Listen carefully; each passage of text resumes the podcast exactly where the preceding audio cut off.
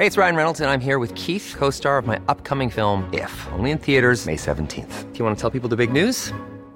All right, I'll do. Sign up now and you'll get unlimited for $15 a month in six months of Paramount Plus Essential Plan on us. Mintmobile.com slash switch. Upfront payment of $45 equivalent to $15 per month. Unlimited over 40 gigabytes per month. Face lower speeds. Videos at 480p. Active Mint customers by 531.24 get six months of Paramount Plus Essential Plan. Auto renews after six months. Offer ends May 31st, 2024. Separate Paramount Plus registration required. Terms and conditions apply if rated PG.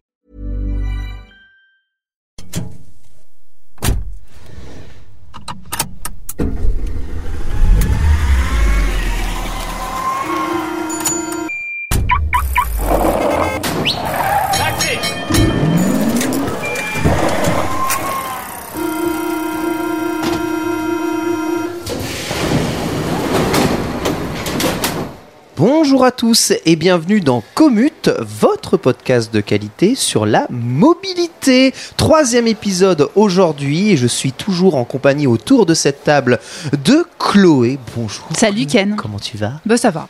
Bien. Toujours euh, cycliste énervé, euh, ça va. Cycliste très énervé Mm. mais responsable. Oui. Et ça c'est très important. Ah, autour de moi, bien entendu, Victor est avec nous. Bonjour Victor. Salut Ken. Comment a été ton long voyage d'études? Très bien, ça serait bien passé. Je suis rentré du Maroc euh, il n'y a pas longtemps et euh, le soleil me manque. Le soleil, te, le soleil te manque. Vous êtes semblez pas mal déprimé du temps qu'il fait actuellement. Ah, On va essayer de pas trop vous déprimer car aujourd'hui nous allons parler pollution et mobilité sous toutes ses formes. C'est un premier évidemment podcast sur la pollution et la mobilité. On va parler évidemment de différents euh, sujets, trois sujets différents, trois news comme d'habitude euh, dans euh, Commute. Vous allez voir qu'on va aborder la pollution sous toutes ses formes et parfois même un peu euh, différentes de celles que vous pourriez penser. Commute épisode 3, ça commence tout de suite avec la chronique de Chloé. Alors Chloé, tu vas nous parler aujourd'hui de pollution sonore. Et oui Ken. C'est un peu étonnant parce que de commencer sur la pollution sonore, c'est peut-être pas ce qu'on imaginait, puisqu'on pense plutôt à la pollution atmosphérique quand on parle pollution et mobilité. Et pourtant, sachez que la pollution sonore, c'est ce qui gêne le plus les gens. C'est vraiment, euh, d'après les études, c'est euh, le désagrément numéro un dans la vie des gens, autant à la ville qu'à la campagne. Et il se trouve que malheureusement, la pollution sonore, bah, c'est souvent émis par les moyens de transport. Il y a bien sûr des pollutions sonores qui viennent d'usines, des choses comme ça, mais c'est principalement les moyens de transport qui nous font un peu chier. Et pour un petit peu commencer tout ça, il faut qu'on remette les bases de la pollution sonore. Qu'est-ce que c'est le bruit? Qu'est-ce que c'est? Comment on calcule ça? Tout est basé, parce que moi je vais vous en parler pendant toute ma chronique, donc rappelons les, les bases. Je vais vous parler de décibels. C'est le moyen de noter la pression acoustique et donc de voir si un bruit est une pollution sonore ou pas. Je vais pas vous expliquer comment c'est calculé parce que je suis un peu nulle là-dedans. Donc si vous T'as êtes pas euh, besoin, t'as pas besoin. ouais hein, on C'est s'en cool. fiche un petit peu. Plus, plus c'est haut, plus ça fait du bruit. Exactement. Alors la- l'échelle pour le- la, la pollution euh, sonore humaine, ça va de 0 à 192 si je dis pas trop de bêtises. Euh, 0 étant le silence absolu, 192 étant le hum, décollage d'une fusée Ariane, je crois que c'est 192 exactement. Alors, c'est très très fort, hein, on n'a pas l'occasion d'entendre vraiment tous les jours une fusée Ariane décoller. Il faut savoir qu'en général, on va plutôt jusqu'à 140 décibels max, euh, qui correspond à euh, quelque chose de plus fort. Enfin, voilà, bref, de 0 Sachant à que 190. le seuil de douleur, je crois que c'est 120. quelque chose Eh ben, on y vient. 80 décibels, c'est le seuil de risque.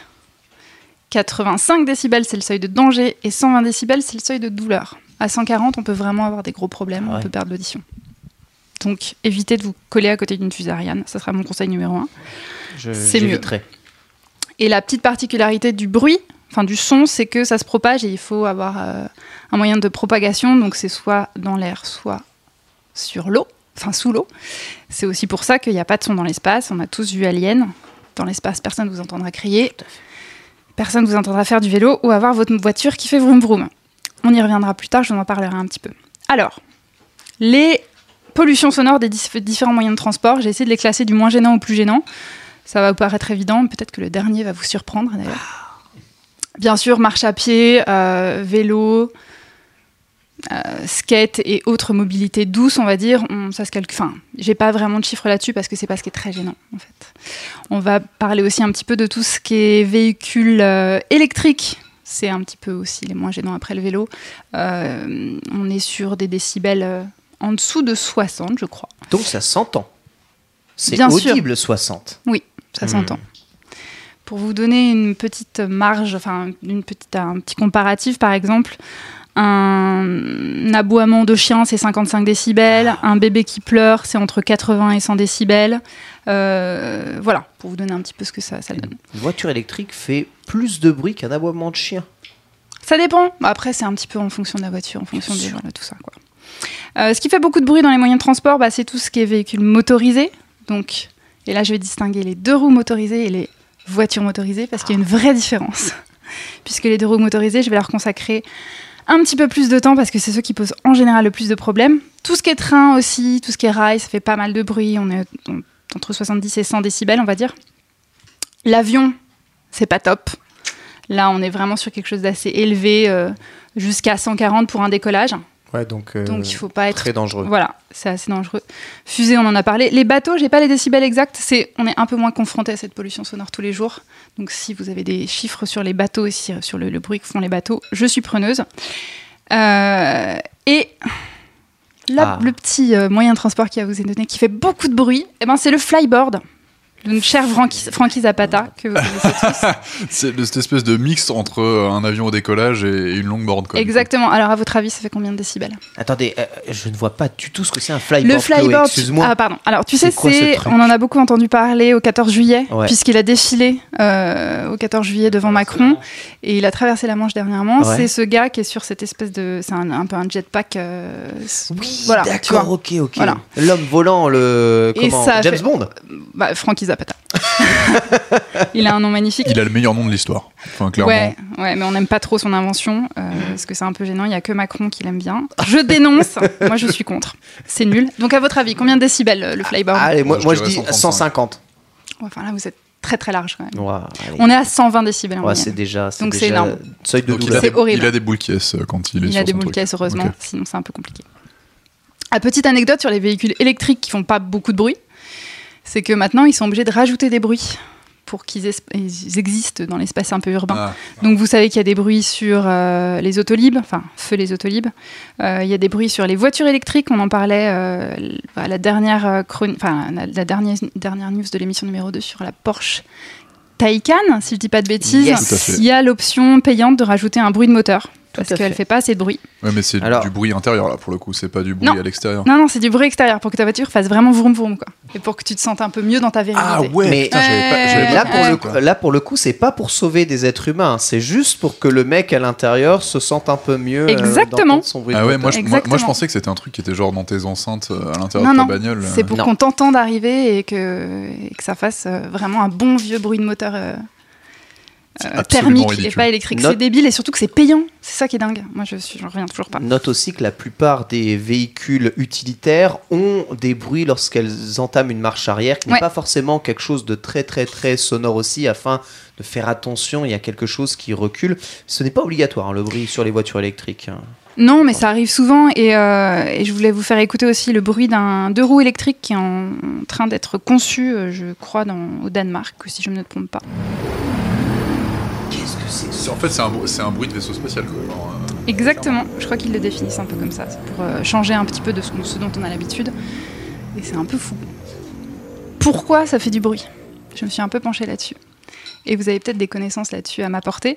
Mais en gros, principalement, ça vient du moteur, le bruit d'un véhicule. On est d'accord? Ouais. C'est la base. Principalement. alors, Vroom, vroom. Le jusqu'à moteur- une certaine vitesse. Exactement. Jusqu'à 50 km/h, si Il je ne me trompe pas. ouais. Au-delà de 50 km/h, c'est le bruit de friction entre les pneus et l'asphalte fait. qui fait énormément de bruit. C'est pour ça qu'il y a des limites à la voiture électrique, et je laisserai Victor en parler, puisque un moteur électrique peut ne pas beaucoup faire de bruit, mais au-delà de 50 km/h, ça revient à une voiture normale, donc Tout à fait. ça atteint un peu ses limites. Quoi. Et il y a aussi toute la, la distinction qui est assez intéressante entre le bruit que va faire l'engin, le bruit qu'on va percevoir, et le bruit de la mobilité en général. Je m'explique, ce n'est peut-être pas très clair. Un, par exemple, un motard sur sa moto va entendre le bruit de sa moto, mais il va pas entendre le bruit qu'elle émet quand on est à côté. Tout à Tout fait. ce qui est effet Doppler, Tout à fait. Co, je pourrais vous en parler euh, plus longuement si vous souhaitez. Euh, Le bruit, par exemple, d'un avion va faire beaucoup de bruit au décollage, mais on parle aussi du bruit qui est à l'intérieur d'un avion, qui a une vraie pollution sonore. Quand on passe 12 heures dans un, un- un- dans un avion, il faut savoir que l'intérieur d'un avion, c'est à peu près 80 décibels Ah, ouais. constamment. Donc c'est un vrai problème. Euh, je vous parlais de la fusée. Je me suis un peu intéressée aussi au bruit qu'il y a à l'intérieur de la Station spatiale internationale. Ah. Ça reste un moyen de locomotion, locomotion un peu. Quelque part. Ouais. Dans la station directement, pas dans, Dans la la fusée qui station. décolle. Non, Ah, non. ah ouais Alors dans la fusée qui, qui décolle, c'est l'horreur. Ouais. Mais dans la station, ils étaient au tout début de l'exploitation de la station à à peu près 95, 100 décibels constamment. Qu'est-ce qu'ils Oh la vache Et ben c'est tout ce qu'on appelle les bruits solidiens, si je ne me trompe pas. C'est en fait La matière tout- Non, c'est tout ce qui a tous les mécanismes qui, qui, qui font que ça fonctionne. C'est la ventilation, c'est euh, euh, par exemple dans un train, ça peut être euh, le bruit de freinage, Mhm. le bruit de d'aération, de choses comme ça. Donc ça, c'est tous les bruits aussi qu'il faut prendre en compte dans la pollution sonore et auxquels on pense pas beaucoup, notamment le bruit dans les gares aussi, par exemple. Est-ce que vous avez déjà vu une gare silencieuse? Non, pas Non. du tout. Et en fait, c'est des bruits auxquels on ne s'intéresse pas beaucoup comme pollution parce que c'est des, endroits où on passe vite. Pareil, dans la rue, tu vas dire ouais, c'est bruyant, mais tu peux pas exactement dire pourquoi c'est bruyant. Euh, est-ce que c'est lié à un seul véhicule ou est-ce que c'est l'ensemble? Et en fait, on sait très bien que plus un endroit est bru- bruyant, plus nous, on va être bruyant. Et par exemple, sur un quai de métro sans métro, on est, je crois, aux alentours de 90 décibels aussi, parce que les gens parlent très fort, parce qu'il y a de la ventilation, parce que plus des gens parlent, parlent fort autour de toi, plus tu vas parler fort. Et donc, c'est un brouhaha constant euh, qui est assez intéressant à prendre en compte parce que c'est aussi, je vous en parlerai dans les solutions contre la pollution sonore, il faut aussi envisager ça. C'est pas que le véhicule en lui-même, c'est aussi tout ce qui concerne euh, la, mobilité et, euh, les, éléments autour de la mobilité. Donc, cette distinction étant faite, je vais vous parler un peu des risques de la pollution sonore. On parlait du coup de la pression acoustique et des seuils. Donc j'ai dit qu'à 120 décibels, il y a un seuil de douleur. Au-delà de ça, la pollution sonore, ça induit beaucoup, beaucoup de problèmes en fait qu'on n'imagine pas trop. C'est que d'une, ça va être désagréable au niveau des oreilles, on peut avoir de la perte de sensibilité acoustique, on peut avoir des acouphènes, on peut avoir aussi des problèmes cardiaques. En fait, ça augmente la pression sanguine, le bruit. Et même si on ne se rend pas compte, euh, un bruit soudain, ça va vous faire battre votre cœur beaucoup plus vite. Et il faut savoir qu'on s'habitue jamais au bruit. Donc ça veut dire que c'est constant et ça peut, ça peut nous faire beaucoup de mal. Il y a des études qui montrent que par exemple, euh, en milieu urbain, on perd en moyenne 11 mois de vie, d'espérance de vie, à cause du bruit. Donc c'est Ah, quand même... En plus de toute la pollution, Ouais. euh, oh la Ouais, ouais. vache. Juste la pollution sonore nous fait perdre quasi un an de- d'espérance de, vie. Et c'est des choses qu'on n'imagine pas trop. Je déprime, ça y est. Bah, vive les casques à réduction de bruit active et euh, les boules caisses. hein. C'est vrai. C'est quand même pas mal. hein. Enfin, je, tu Ah, je, regrette, les- je regrette ma campagne, mais c'est vrai que mon casque à réduction de bruit a Ah, changé génial, ma hein. vie en, en mobilité, que ce soit en avion ou même Ah, dans les, le métro. le- les- partout. les 80 décibels complètement absents quand t'es en avion, Mm. ça marche super bien les trucs quand t'es en avion, c'est incroyable. Vraiment. Mais je rebondis sur ce que tu viens de dire, Ken. Tu regrettes ta campagne. En fait, c'est pas lié que à la ville, le bruit. La pollution sonore, elle est vraiment partout parce que, comme je vous ai dit tout à l'heure, le bruit, ça se propage. Et donc, c'est pas limité à 5 mètres autour de ta voiture. Donc, du coup, on a un vrai, vrai, vrai gros problème de risque environnemental à cause du bruit. C'est pas que nous qui allons mourir, c'est aussi tout notre environnement autour de nous. Je m'explique. D'abord, on nique un peu les animaux. Il y a eu plein d'études faites autour des autoroutes, autour des grands axes routiers. Euh, il y a de la disparition à la fois des animaux et à la fois des plantes. Parce que par exemple, euh, bah, les oiseaux autour euh, des axes routiers, il faut qu'ils fassent plus de bruit. Donc ils ont remarqué qu'il y avait des changements génétiques au niveau des oiseaux. Sérieux? Et ouais, parce que ça les, ça les gêne un peu. Il y a des oiseaux en ville qui ont décidé de un peu pallier ça en chantant avec une fréquence plus haute, donc plus aiguë. Parce que sinon, ils se font pas entendre à cause du brouhaha. Donc du coup, il y a on plein- empêche les oiseaux de niquer parce que du coup, ils arrivent pas à entendre. clairement. C'est extraordinaire. Et je fais des raccourcis, mais en gros, quand il y a plus d'oiseaux ou d'insectes, eh ben, il y a moins d'éléments pollinisateurs. Donc, il y a plein d'espèces d'arbres qui ont disparu autour des autoroutes. Et donc, du coup, tout l'environnement euh, écologique autour des axes routiers ENCO eh ben, est en train de disparaître. Et ça pose vraiment des gros problèmes, à tel point qu'ils sont même en train de réfléchir à prendre cette donnée en compte euh, à la construction de routes ou même euh, à la quand on choisit par exemple des euh, axes aériens, je sais pas comment on appelle ça, des Couloir. des couloirs aériens, euh, parce que ça pose aussi des gros problèmes environnementaux. Ah, c'est super parce que ça, tu vois, je rebondis là-dessus parce que moi, quand je travaillais pour des projets ferroviaires, il y a des réglementations qui sont extrêmement strictes pour les bruits, mais concernant les habitations. C'est-à-dire Mhm. que tu vas Ouais. mettre des murs isolants ou tu vas isoler des façades pour faire en sorte que les gens juste ils pètent pas les plombs. Parce que tu fais passer plus de trains devant chez eux, mais je savais pas du tout que ça impactait les écosystèmes et que du coup. euh, Et là, je ne vous ai parlé que de la Terre. Parce ah ouais, que ouais, dans l'eau, oui. C'est vrai, vrai, il y a l'eau. c'est l'horreur, parce qu'il faut savoir que le son se propage plus vite et plus loin dans l'eau. Tout à fait. Donc du coup, euh, tout ce qui est gros bateaux et chantiers marins, ben là, on va plutôt parler des bateaux parce qu'on est dans la mobilité, et ben ça nique aussi tout ce qu'il y a dans la mer. Alors, on a souvent l'exemple des, des cétacés qui communiquent euh, en faisant des Du sonar. bruits sous l'eau, et du coup, qui euh, d'avoir du bruit parasite par-dessus, ben, ils se perdent, et c'est aussi pour ça qu'il y a beaucoup de de cétacés qui viennent, viennent s'échouer sur les, les plages. Mm. C'est certainement à cause de la pollution sonore. Il y a aussi, et du coup on croyait que c'était que les cétacés, mais ils ont fait pas, pas mal d'études sur un peu tout ce qu'il y avait dans la- dans l'eau, et ils se sont rendus compte que tout ce qui est invertébré, qui n'ont pas de système euh, audio, j'allais dire, qui n'ont pas d'oreille, et ben ils en souffrent aussi parce que c'est de la pression, le son. Et donc du coup, il y a beaucoup d'invertébrés qui se baladent euh, sous l'eau en gérant la pression de l'eau, et d'avoir en fait de la pollution sonore, et ben ça les bloque complètement. Souvent ils restent du coup immobiles et ils meurent. Donc ils ont testé dans des, des aquariums de balancer du gros son sur des invertébrés, et souvent c'est la mort qui est là. Alors que balancer du gros son sur les invertébrés, ça s'appelle un technival. C'est clair. Ça fait aussi beaucoup de mal. Non, et puis il y a tout ce qui est un peu logique, c'est que s'il y a trop de bruit, ben les, les animaux comme nous, hein, d'ailleurs, euh, ne peuvent pas communiquer. Donc par exemple, tout ce qui est homard, je suis experte dans les trucs sous-marins maintenant, tout ce qui est homard, ils se frottent les antennes pour parler entre eux, et s'ils s'entendent pas, il faut savoir que les petits homards, ils font ça pour communiquer, pour éviter les bagarres. Et ben du coup, euh, s'ils s'entendent pas, ils se fritent Ils se tout le temps. Et donc du coup, il y a beaucoup plus de problèmes dans les populations de homards qu'avant. Et ouais, vous imaginez pas que j'allais parler de ça. Homard, pollution c'est extraordinaire. C'est horrible. S'ils avaient des réseaux de mobilité plus développés dans la mer aussi, les homards, ils déménageraient et trouveraient plus calme. Mais grave. Mais achète un casque Bluetooth, voyons, Ouais, Jean-Michel. C'est la t'es solution, con, quoi. c'est la solution. Et, euh, et du coup, Victor, toi, tu disais tout ce qui était effectivement habitation, euh, mettre du double vitrage, des choses comme ça. Il y a pas mal de tests qui sont faits. J'ai remarqué un test assez rigolo sur euh, le décollage des fusées. Parce que là, on est donc sur du 190. Euh, à ce stade, ça fait exploser un peu tout. Et surtout, ça fait des micro-fissures sur tous les éléments de la fusée, le bruit. Donc c'est un peu gênant quand même.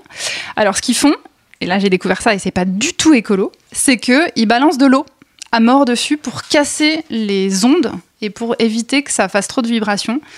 Euh, et je vois que Quentin acquiesce, donc je suis contente puisque j'ai une validation technique là-dessus. Donc en fait, une fusée euh, qui décolle, c'est des litres et des litres d'eau pour éviter que ça pète tout.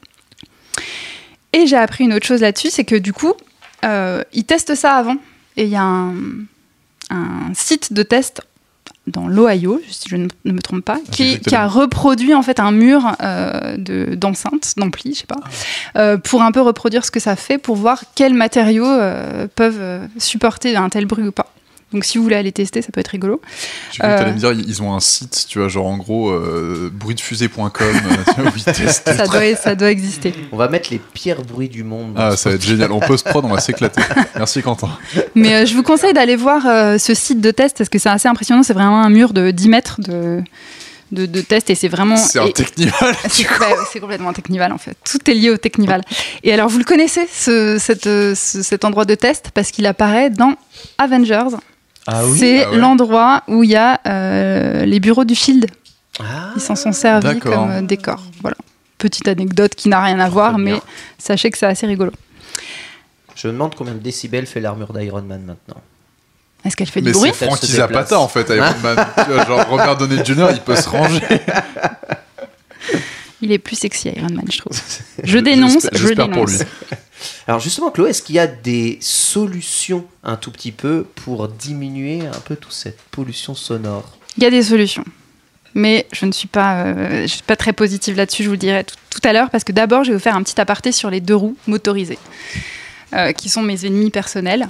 Euh, les deux roues motorisées, c'est ce qui fait le plus de bruit euh, tous les jours. En gros, là, on parlait des avions, des fusées, mais on n'est pas, euh, on n'est pas constamment en contact avec un décollage d'avion, un décollage de fusée. C'est vraiment scooter et moto qui posent un vrai gros gros problème de décibels pour plein de raisons. D'abord parce que euh, c'est assez peu réglementé, bizarrement.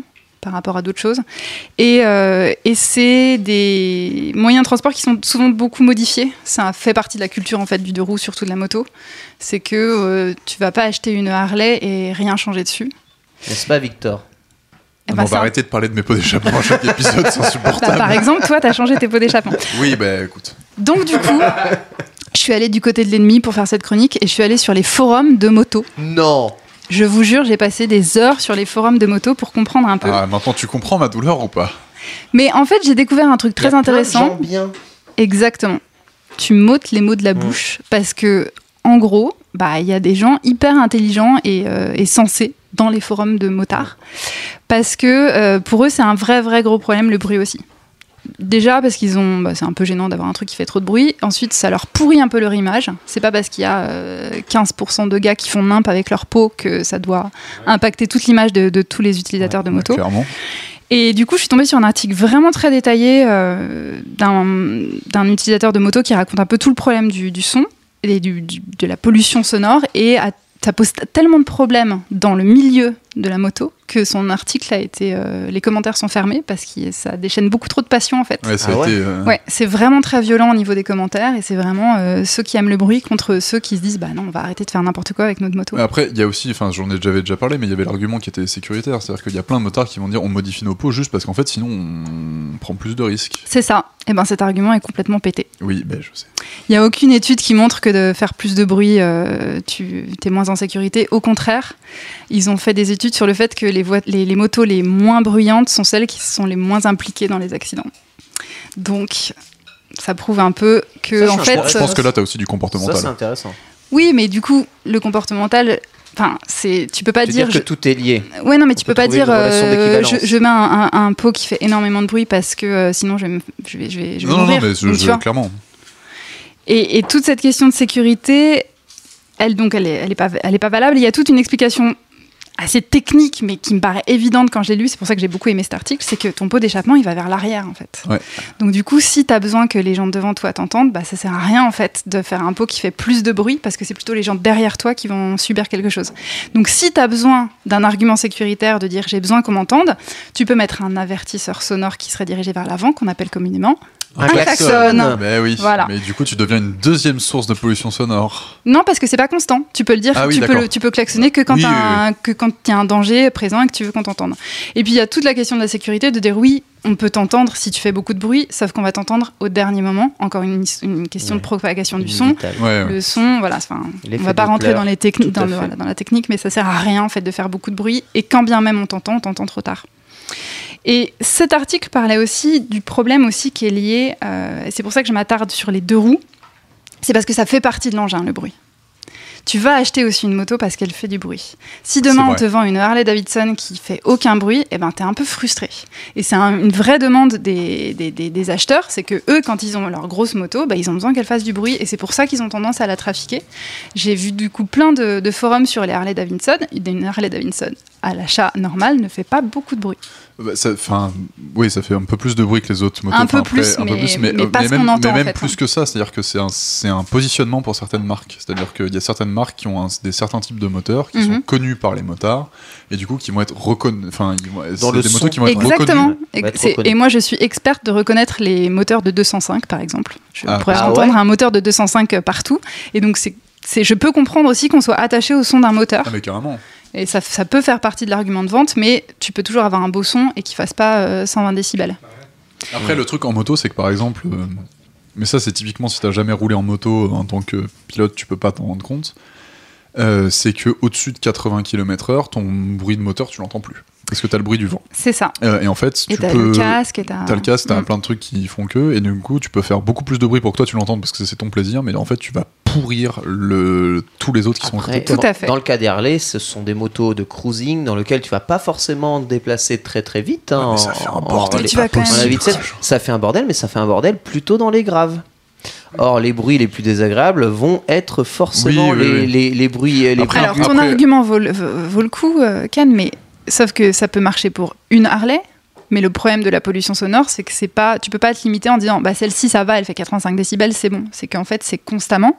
Ouais. C'est que c'est aussi euh, quand tu vas pousser un peu le moteur, quand tu vas faire des accélérations, il y a toute une question aussi de comment tu conduis, parce qu'il y a plein de motards qui vont dire ça sert à rien de mettre à fond ton accélérateur. Tu peux tout à fait conduire. euh, euh, de, manière, Façon de coulée, façon ouais. pisse et ça va pas gêner les gens.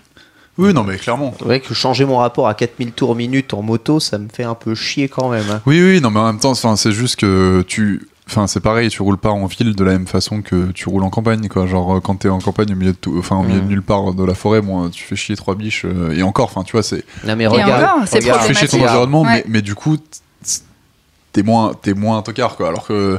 Enfin, tu vois, bah, typiquement, les, les mecs qui sont au, au feu rouge et qui font. euh, Enfin, qui touchent constamment leur accélérateur et qui démarrent pleine balle tout le temps, c'est insupportable, quoi. Genre, vraiment. euh, Enfin, en Et plus, là, en on plus, est du sur un coup, problème du de coup, conduite. tous les motards passent pour des blaireaux après, tu vois. Oui, c'est ça, mais Ouais, bah, est c'est ce, qui- d'accord. c'est ce qui est vraiment dénoncé en fait, je pense, dans la communauté euh, de la moto, c'est que c'est c'est pas la, c'est pas une généralité les gens qui échangent Ils leur sont peau. et qui font- minoritaires, on ils est sont d'accord. Ah oui, clairement. Sauf que on a l'image de motos qui font du bruit, de scooters qui font du bruit. Alors, scooter c'est un peu différent. Là, on va parler vraiment de la moto. Euh, L'argument au-delà de la sécurité et au-delà de, de la moto qui fait un bruit et qu'on aime bien, eh ben, c'est qu'il y a un vrai problème. Et pardon, je vais encore me faire allumer dans tous les sens, mais je suis obligée de parler de bruit et virilité, bruit et existence, bruit et sexualité, on va en parler. Tu veux vraiment avoir des soucis. hein. Je sais, mais c'est hyper important d'en parler. Parce qu'en fait, on a un espèce de truc dans notre euh, éducation et dans nos mentalités qui dit que bruit égale puissance. Et donc, du coup, euh, puissance égale virilité égale j'existe. Et euh, et il y avait un motard qui disait, bah. Effectivement, ça peut être aussi intéressant de faire du bruit parce qu'on va te regarder, que ça soit en bien ou en mal, mais t'existes auprès des gens et donc du coup on va se retourner sur toi. Et, euh, et une fille, enfin il y y a cette espèce de mentalité de se dire si ma moto elle fait un gros vroom vroom, bah je suis sexy. Ah, Donc, Malheureusement, ça coule encore Tu un petit peu. avoir dans des, la- tellement de problèmes sur Twitter. on va devoir, on va devoir Je suis prête, argumenter je suis pendant prête. des Alors, Oh là Je dénonce, je Alors qu'un dénonce. petit vélo jaune fluo et tout le Ouais. monde te regarde aussi. hein. Ouais. Non, mais pour vous dire, et c'est pas moi qui le sors, c'était dans l'article, mais en gros, il y a des parallèles entre, par exemple, les, les, par exemple, les grands singes qui font beaucoup de bruit pour Attends, draguer atten- attention, les attention, femmes. attention, attention, Et Chloé. Les motos qui font beaucoup de bruit. Mais non, mais c'est intéressant d'en parler. Tu penses que ce serait un, un, un sorte de rut très très primaire dans Exactement. une société euh, technologiquement évoluée? Exactement. C'est extraordinaire. Ben, voilà, moi j'ai envie d'un peu- avoir vos avis, surtout toi qui fais de la moto, Victor? Un, un conducteur responsable, hein, Victor. oui, hein, mais, je le que, rappelle. oui, hein, mais tu même, aimes hein. bien faire du bruit. Non, non, mais je, on parle de. J'aime bien faire du bruit. Moi, j'ai des pots d'échappement qui sont euh, certes changés, mais qui ont. Enfin, j'en ai déjà parlé, qui. Euh, euh, on sont bridés, enfin, qui ont encore le truc qui font pas non, non plus Ouais. totalement. Toute la puissance. Voilà. ça. Ensuite, moi, il y a deux choses. C'est que c'est ce que j'en parlais, c'est que c'est un plaisir qui est très solitaire. Pour le coup, moi, je vois pas ma moto comme un outil de séduction. En mode regardez-moi et d'ailleurs en plus euh, pour le coup euh, j'ai un autre plaisir qui là pour le coup est très égoïste et très euh, séductif.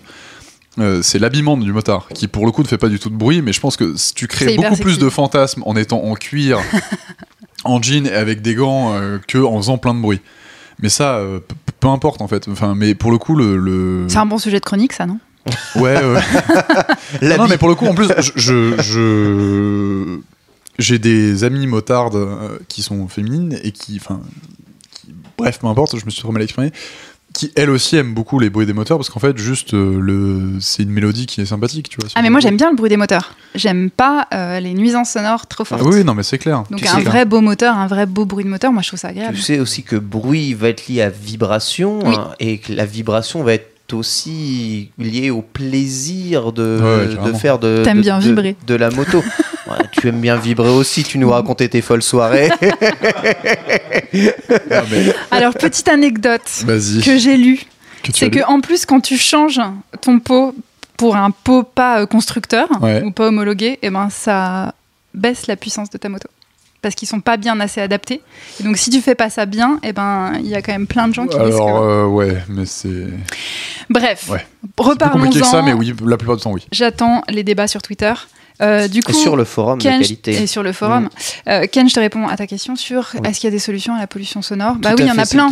En fait, il y a à la fois euh, s'attaquer à l'objet, donc ça peut être de faire des moteurs euh, qui font moins de bruit, ça peut être aller vers l'électrique, euh, ça peut être de essayer de faire avec ce qui existe en ce moment, donc aussi réduire euh, le, par exemple l'asphalte, donc faire de- des revêtements qui sont qui, qui prennent beaucoup, enfin qui, qui insonorisent un peu plus, des murs anti-son autour de l'autoroute, euh, réfléchir aussi à tout ce qui est urbanisation, puisqu'en fait le bruit, euh, il est là aussi quand on va tout droit. Euh, donc ça peut être intéressant de réduire la vitesse, puisque quand moins on va vite, moins on fait de bruit avec un- une voiture ou quoi que ce soit. Donc ça peut être intéressant de réfléchir la ville un peu d'une autre façon. Euh, Le périph' à 50, t'es pour? Ben, bien sûr, mais c'est prouvé que ça fait beaucoup moins de bruit quand on Mm. baisse la vitesse, même de 10 km/h. Donc, euh, moi, moi, je serais pour arrêter euh, tout moyen de transport, mais j'ai pas envie de revenir à la préhistoire. c'est pas une bonne solution, on est d'accord. Elle aime se déplacer, hein, je vous assure. À, à vélo, en même temps, ça pose pas trop de problèmes, à moins d'aller à plus de 50 km/h, mais j'ai jamais réussi. tu, es, donc, tu es trop parisienne, tu es trop parisienne. Mais imaginez Ce un podcast petit est peu. trop parisien. Hmm. On, on l'a souvent dit. Non, parce que tu peux faire du vélo en, Oui, en non, mais campagne c'est sans faire beaucoup de bruit. 30 Euh, km de vélo pour aller au taf, je te prie de croire que tu les sens passer quand même. Et alors, petite anecdote rigolote, pour faire un peu moins de bruit, tu peux essayer de couvrir le bruit. Ouais. Et sachez que EasyJet a sorti un album de bruit d'avion. Non. Puisque les bruits d'avion sont des bruits blancs. Donc. Ah, il y a des kinks de ouf Bah, moi, sur YouTube. Il y a des, des Moi, je ne bosse de que 10 sur- heures voilà. de bruit je blanc. bosse que Ah ouais sur du bruit blanc, moi. Je, me Ah mets, ouais. je me mets vraiment des sons de cabine d'avion pour bosser et je bosse Non. mieux. Donc c'est parce que je pense que ça équilibre un peu tout. Je saurais pas comment expliquer pourquoi le bruit blanc ça fait du bien, mais, euh, mais en fait, si, si t'as pas de, de, de, de, changement trop brusque dans le bruit, c'est moins, enfin, c'est- moins désagréable que si Ouais. c'est constamment en changement. pro tips pour les gens qui ont des acouphènes, et j'en ai eu, euh, si vous déjà mettez des bouchons en concert, ça je vous l'ai déjà dit, mais euh, je le répète. Euh, le bruit blanc, c'est très très bien pour euh, faire passer les acouphènes. Ah ouais. Très bien, Ouais. très bien. Dernière question, du coup, pour terminer aussi euh, la chronique et pour te laisser faire ta conclusion, y a-t-il aujourd'hui des répressions sur le bruit fait euh, par les automobilistes ou euh, peu importe euh, Alors oui. en ville ou ailleurs? Mais c'est un peu compliqué. C'est c'est hyper compliqué de mettre des amendes. On en parlait justement à la première émission. Il y a ces radars anti-bruit. Euh, L'État français est sous-équipé en termes de sonomètres.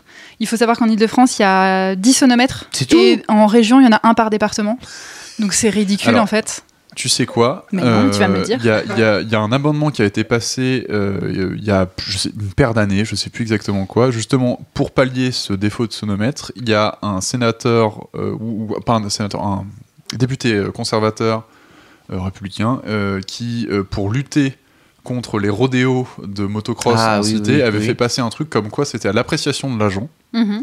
euh, donc de police, D'accord. euh, qui pouvait euh, dire Verbaliser que, comme il veut. euh, voilà, euh, si le bruit était trop nuisible, il pouvait le verbaliser comme il veut, ce qui a provoqué un tollé chez les motards qui a dit mais en fait euh, t'as même plus besoin de sonomètre, juste lui il dit que Ouais. euh, tu déranges et, Et paf, il peut, il faire ses quotas. Ouais, et en plus, je pense que ça marche pas parce que légalement, si t'as pas de cadre légal, tu peux pas mettre d'amende, tu peux pas déterminer. Eh c'est ben, c'est- c'est c'est X prix, enfin c'est c'est X euros pourtant. Et en fait, il y a C'est un vrai moi. problème de légalisation là-dessus. Ouais. Donc- Et à tel point que c'est limité normalement. euh, par exemple, je sais que pour les plus de 500 cm3, c'est maximum 80 décibels. Ouais. Sauf qu'il y a des voitures aujourd'hui qui sortent sur le marché et qui sont homologuées à 90 décibels. Donc c'est débile en fait parce que c'est-à-dire qu'il y a une législation et que les constructeurs sortent des choses qui font plus de bruit. Donc là, on a un vrai souci quoi. Ouais. Donc c'est un peu flou. Euh, pour conclure rapidement, je disais j'étais pas forcément très euh, positive sur l'avenir parce que déjà en fait on va avoir de plus en plus de moyens de locomotion, c'est-à-dire qu'on peut faire des voitures électriques qui font moins de bruit, mais il y en aura peut-être deux fois plus dans 10 ans, donc on reviendra au même euh, niveau de, de- de pollution sonore. Et puis imaginez un peu quand on va coloniser euh, les planètes autour de nous, qu'on va pas avoir des aéroports, mais enfin, des aéroports de fusées. I- des spatioports. Imagine un peu la galère, quoi. Donc ça veut dire que les gens pauvres ne pourront s'acheter que des maisons autour des spatioports parce que ça coûtera rien. Faut savoir que les maisons près de Roissy et Orly coûtent pas très cher. Donc euh, voilà, moi je suis pas hyper, euh, je, je vois pas de solution. Euh, ma seule solution et qui est évoquée dans pas mal de forums de moto, c'est d'éduquer les gens. C'est de d'éduquer les gens ou prendre en compte les autres autour de nous, l'environnement et tout, que le bruit, eh ben, c'est pas comme ça qu'on existe et c'est pas comme ça que qu'on doit ouais, exister dans l'espace euh, auprès des autres. Merci beaucoup, Merci beaucoup. Chloé. Merci. Encore une fois, vous êtes responsable du bruit que vous produisez. Voilà, essayez de faire attention autour de vous, euh, automobilistes comme motards, comme le putain de mec qui crie dans la rue en marchant juste parce qu'il est pas content. Tais-toi. te Raccroche ton téléphone. Voilà, raccroche ton téléphone, j'en ai Il rien. t'entend. Voilà, j'en ai rien à faire de ta conversation. Merci beaucoup, Chloé. Avec plaisir. On va passer immédiatement à la première news euh, du euh, podcast. C'est parti, petite news.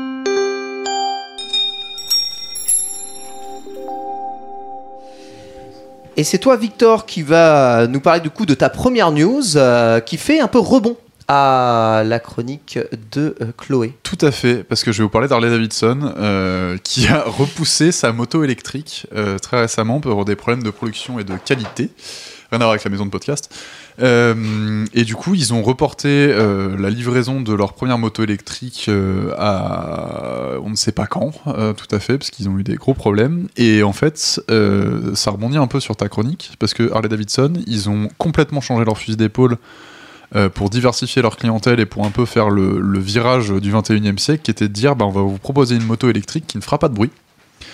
Et en fait, euh, ils ont un peu essayé de décoder leur ADN qui fait, euh, le, enfin, qui fait la, substance et la substantifique moelle de, Harley Davidson, qui est donc une moto, c'est Freedom, the USA et tout. Il y a des gros tatoués avec des barbes et c'est très rigolo. Et en fait, ils ont fait tester ces motos-là à des motards euh, chevronnés. Et en fait, ils se sont rendus compte que le bruit, c'était qu'une partie finalement très accessoire de ouais. truc. Ça faisait partie du plaisir, mais finalement, le cruising et euh, être sur une Harley Davidson fabriquée aux États-Unis avec tout le discours qui va derrière, si elle fait pas de bruit, c'est pas très grave. D'autant plus que ce qui fait aussi l'ADN de la marque Harley Davidson, c'est l'énorme couple que développent les, euh, les motos. Ce ne sont pas des motos qui ont prétention à aller haut dans les tours pour développer le couple. Ce sont des motos qui vont avoir du couple, même à bas régime. De là, on entend tirer des caravanes, hein, quand même. Et un moteur électrique, en fait, totalement adapté euh, on va Tout dire, à ce fait. type de consommation. Tout à fait. Mm. Voilà. Très bien. Donc, aucune tollée des euh, fans d'Harley Davidson. C'est pas pour eu- ça que la a- moto est repoussée. A- Non, non, non, non, c'était vraiment pour des problèmes de production, ce qui fait un peu suer parce que du coup, ils avaient réussi à avoir une image un peu jeune euh, et en plus, ça s'appelait euh, Livewire. euh, donc, du coup, c'était un peu euh, euh, le côté euh, électrique, euh, concert, euh, extraordinaire. euh, on, est, on est jeune et branché. Et euh, là, en fait, euh, bah, pour le coup, ils sont un peu euh, enquistés dans leur vieux truc, mais comme toutes les marques traditionnelles qui ont jamais fait vraiment d'électrique, ils ont du mal à sortir leur, leur Ouais. modèle et à prendre le virage. Euh, et moi, je souhaite qu'ils réussissent, euh, mais pas trop vite. Et j'en vais en parler tout de suite. D'accord, justement, on va enchaîner avec la deuxième chronique et c'est toi, Victor, qui va nous parler de pollution de tout type de mobilité. Ouais. Victor, euh, là on va parler de pollution réelle, de CO2. Bon, la pollution euh, auditive est une pollution réelle, mais euh, vraiment Oui, de merci. gaz à effet de serre rejeté dans l'atmosphère. Tout à fait. Euh, je vais vous parler de voitures, de voitures électriques, et euh, de savoir si la voiture électrique, c'est une solution définitive à notre mobilité personnelle qui, pour l'instant, est très carbonée. Et je vais vous parler de deux mythes qui sont totalement opposés et pourtant tout à fait complémentaires. Euh, le premier mythe, c'est euh, la voiture électrique pollue plus que la voiture thermique. Alors, on a entendu ça des dizaines de fois. Je vais vous expliquer pourquoi c'est totalement faux. Et le double mythe, Faux. c'est- Hein ouais, c'est faux, euh, vraiment. Et chiffrement, c'est faux. Le deuxième mythe, c'est que la voiture électrique, du coup, serait une voiture propre, ce qui est aussi Faux. et également faux. Mm.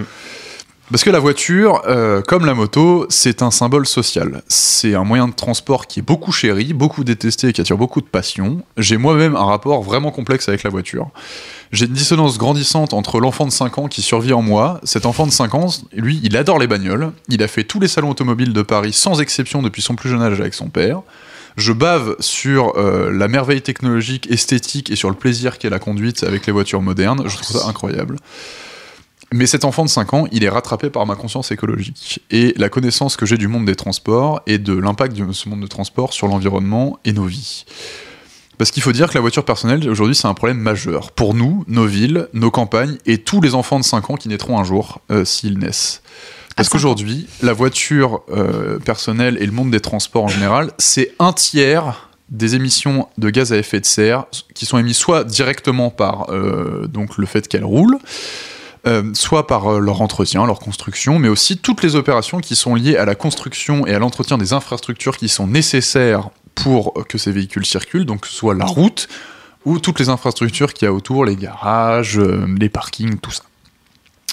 Donc la voiture, ça pollue, c'est sûr. Mais de quelle pollution on parle? Parce que là, je vous ai parlé que des effets de serre.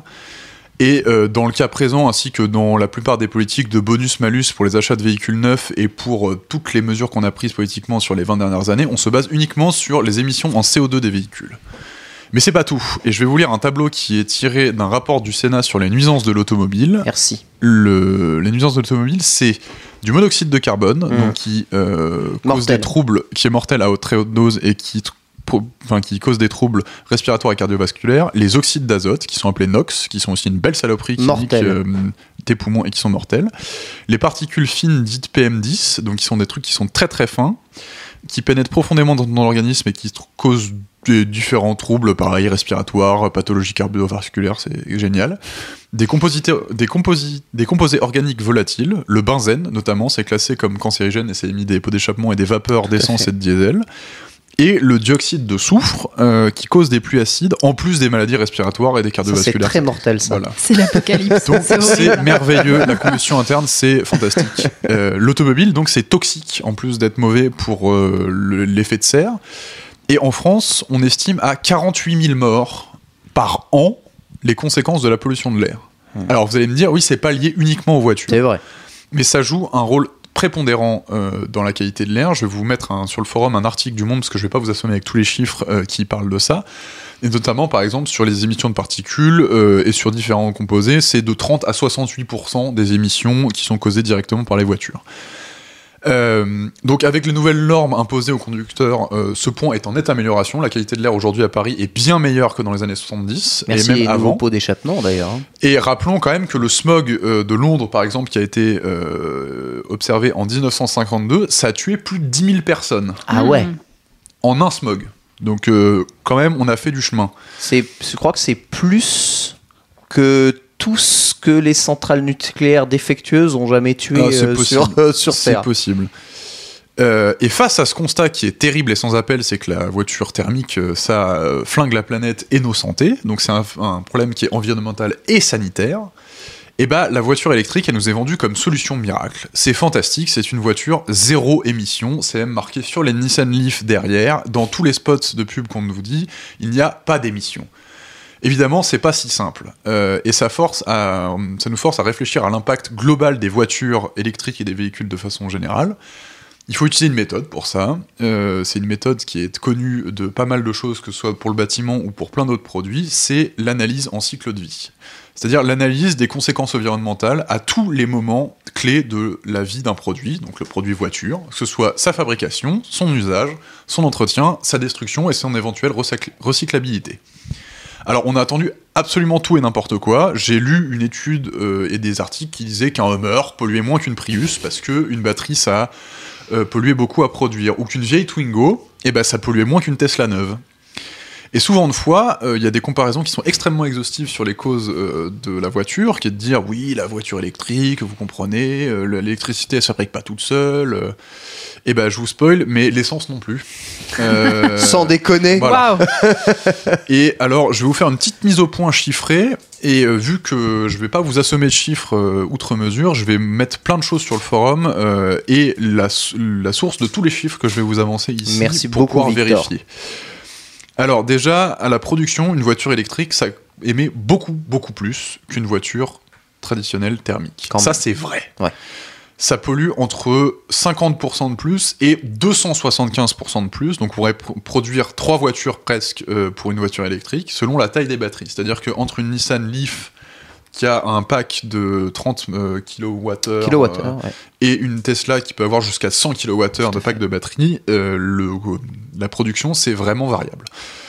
En revanche, euh, à l'usage, la voiture thermique, ça émet tellement de CO2 euh, qu'il y a eu des calculs qui ont été faits que euh, selon la taille du pack de batterie et selon le kilométrage parcouru par an, donc là on avait pris euh, les kilométrages moyens parcourus annuels, Genre 10 donc 000. avec un, un kilométrage parcouru annuel moyen, il faut entre 3,5 années et 5,5 années d'usage d'une voiture électrique pour qu'elle émette moins que la voiture thermique. Donc déjà, en 5 ans, tu changes de voiture. Si tu utilises plus que ça, t'es normalement pas déficitaire en termes de carbone.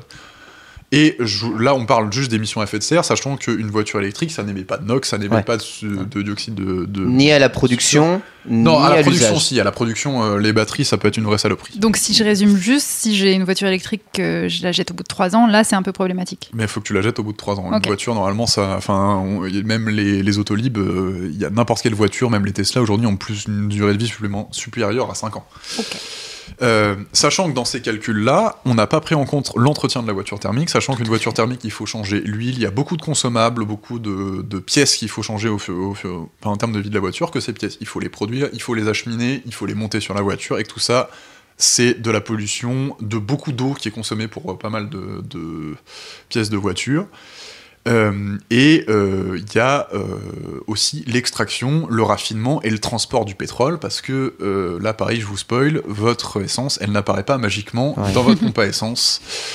Voilà, donc euh, quand on fait vraiment un- une comparaison qui est vraiment complète et qui prend l'intégralité de ces facteurs, alors je vous évite de le faire vous-même, le MIT l'a fait, le MIT c'est euh, le Massachusetts Institute of Technology, donc qui est un quelqu'un, enfin une entité qui est quand même relativement sérieuse, et qui a mis en ligne un site avec une comparaison des émissions des modèles neufs des voitures thermiques hybrides et électriques aux États-Unis, et le résultat est sans appel. Les voitures électriques émettent 2 à 4 fois moins de gaz à effet de serre au cours de leur vie, comparé à leurs homologues thermiques.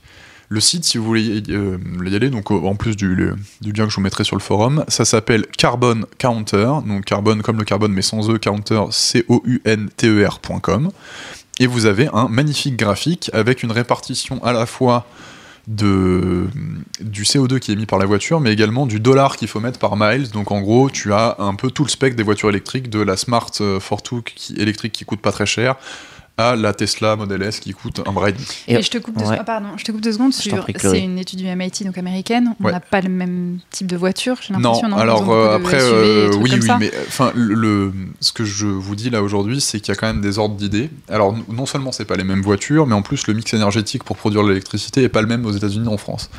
Alors, je pense que c'est vraiment du doigt mouillé, mais sachant que les voitures des États-Unis sont plus lourdes, euh, mais que le mix énergétique est un peu plus, un peu moins euh, vertueux. En France, ça voudrait, ça, ça voudrait dire que l'énergie est normalement moins carbonée et les véhicules sont plus légers, donc ça serait encore plus en avantage Ce pour sera la, plus en avantage de la la voiture, électrique, électrique. chez nous. Et Donc, même, même en prenant des, des, des hypothèses conservateurs, Ouais. c'est encore le cas. On est d'accord que donc cette- ce, ce- ce- ce graphique fait le bilan énergétique total de la production à l'entretien, Tout, à tout, l'utilisation, tout, de- d'une voiture sur le kilomètre. Sur Par- le ouais, par rapporté rapport au mile. rapporté ou- au mile par voilà. Sachant que je vous mettrai donc, il n'y a pas qu'une seule étude qui a montré ça, il y a une étude de l'ADEME qui a été faite, il y a une multitude d'études qui s'en est occupée, et à chaque fois, le résultat est le même, c'est que la voiture électrique, c'est beaucoup plus efficace que leurs homologues thermiques. Et c'est à ce point-là tellement efficace que même si on met d'utiliser de l'essence pour produire l'électricité, l'acheminer, donc Ah oui, de la, la transformer, l'acheminer par câble, la mettre dans la voiture électrique et la faire rouler, la voiture électrique émettrait moins de CO2 que l'homologue thermique. Euh, alors, si vous voulez le calcul complet, là, pareil, c'est un ingénieur euh, qui l'a fait. Je vous mettrai une vidéo Mhm. sur YouTube. C'est en anglais dans le texte, mais Mhm. euh, le calcul est très bien fait. Et même en prenant les hypothèses les plus défavorables, la vé- le véhicule électrique est toujours devant le véhicule thermique.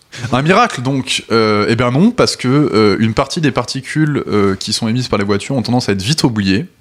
Celles des microparticules de plastique des pneus et des plaquettes de frein, par Ah exemple. là là, ouais. Les particules de pneus, ça représente un tiers. Alors, je, je suis plutôt tout à fait sûr de ce chiffre, mais vous le retrouvez dans l'ouvrage de Philippe Biwix, que je vous conseillerais euh, tout à l'heure, de la pollution au plastique dans les rivières.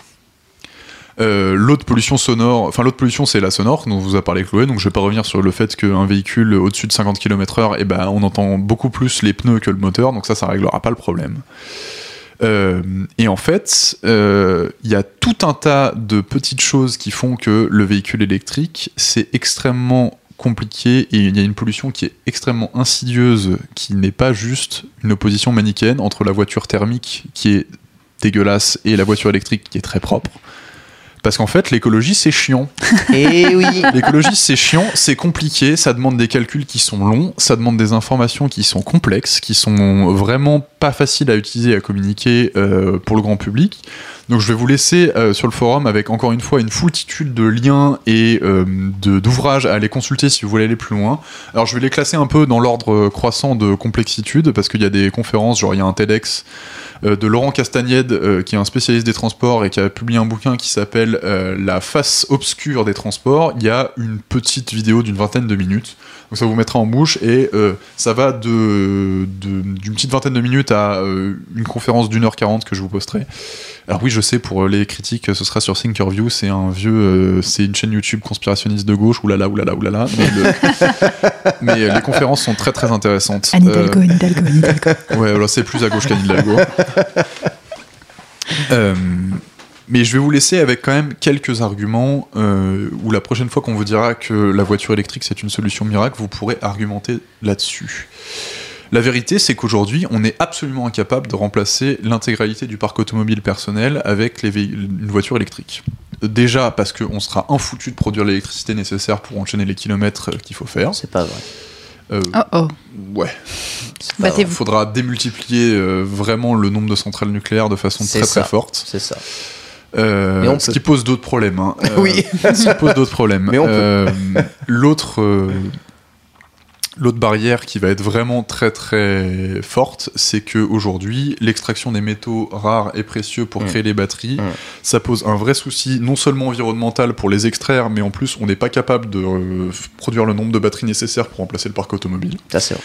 Sachant que ça, c'est pas moi qui le dis, c'est Philippe Biwix qui est spécialiste de la question de l'énergie et des ressources. Je vous invite vraiment, vraiment à vous renseigner sur son bouquin qui s'appelle L'âge des low-tech et qui justement, lui, euh, propose le fait qu'il faut changer de modèle. Et là, il faut changer de modèle aussi euh, pour le véhicule personnel, c'est-à-dire que ça suffit euh, les 1,5 tonnes de matières premières pour déplacer 80 kg d'un bonhomme ou d'une bonne femme. Ah là là. Euh, c'est tout le modèle de déplacement en véhicule personnel qui est à revoir complètement. La technologie ne pourra pas pallier toutes les conséquences négatives. La mobilité motorisée propre n'existe pas. Et ça, il faut être très clair là-dessus. C'est-à-dire que si vous vous déplacez avec un moteur, ce ne sera jamais propre. À part si vous êtes en vélo. Il n'y a pas Et de moteur. encore, un vélo, il faut le produire. Donc il, y a- il faut changer notre façon de voir les transports et de se poser la question. Parce que les externalités négatives, donc les conséquences du transport, que ce soit pour la pollution sonore, pour nous ou notre environnement, euh, il faut se poser la question de savoir si c'est soutenable ou pas. Et de, cette, de ce questionnement, en fait, on arrêtera d'avoir des oppositions qui sont manichéennes et de vous vendre des produits qui euh, vous feront rêver et qui vous feront totalement déculpabiliser. Vous roulerez en voiture électrique, vous direz je n'ai pas d'impact sur l'environnement. Mais si, et tout a un impact sur l'environnement. Et la question, c'est qu'il va falloir vraiment euh, tenir nos politiques responsables des conséquences et des politiques euh, qu'ils font en matière de transport. Donc je vais vous laisser là-dessus. C'est pas un message très très très euh, Je vais aller me positif. pendre. Ouais. Euh, mais en fait, je pense que c'est tout à fait nécessaire parce qu'en fait, euh, en changeant de point de vue, c'est là qu'on posera les vraies questions et c'est là qu'on trouvera un modèle de mobilité où, euh, enfin, clairement, on va pas retourner à l'âge de pierre. Bah. Voilà. Et donc, euh, je vais vous laisser avec euh, vraiment l'âge des low-tech de Philippe Biwix, qui lui est euh, pessimiste sur le constat actuel, mais qui est vraiment optimiste sur les solutions qu'on peut mettre en place. Euh, Renseignez-vous euh, et restez curieux. Merci beaucoup, Mm, merci. Victor. C'est joyeux tout ça. hein. C'est joyeux, mais c'est Mm. très très intéressant Bien tout de même euh, tout ce qui est dit. Donc oui, euh, le véhicule électrique est en effet plus propre, quelle que soit la chaîne de production, que le véhicule thermique, mais évidemment, ce n'est pas un véhicule propre, quoi qu'il arrive. Voilà ce qu'il faut conclure de ça. Et ce que met en évidence aussi ce graphique, c'est que si euh, tu es seul à utiliser ta Tesla Model S et à faire tes trajets tous les jours, et si ton voisin à côté, avec son gros SUV, il emporte 6 personnes tous les jours, il ne fait qu'rouler comme ça, eh bien son bilan et son impact aussi sera euh, bah, peut-être inférieur à celui euh, qui roule en Tesla. Je vous ferai aussi un. Justement, ça, c'est toute une autre chronique sur euh, le fait que le covoiturage, c'est a priori une solution écologique, mais qu'en fait, on a créé des déplacements qui avant n'étaient pas le cas, et qu'en fait, le bilan carbone de. Blablacar, c'est vraiment pas reluisant. Malgré tous Aussi. les arguments C'est que ça transforme pas les comportements veux- euh, Ah problématiques, non. c'est ça. Tu veux vraiment nous fusiller, quoi, en fait. Non, non, non, non, non, en fait, je, C'est je- bon. je veux fusiller personne. Je veux juste qu'on arrête d'être hypocrite et, et de se dire que euh, il y a des moyens de, de se déplacement et, de- et des solutions qui sont écologiques, c'est-à-dire euh, euh, le fait que euh, Blablacar, par exemple, en France, euh, ait permis euh, des gens de se déplacer en covoiturage, c'est très bien.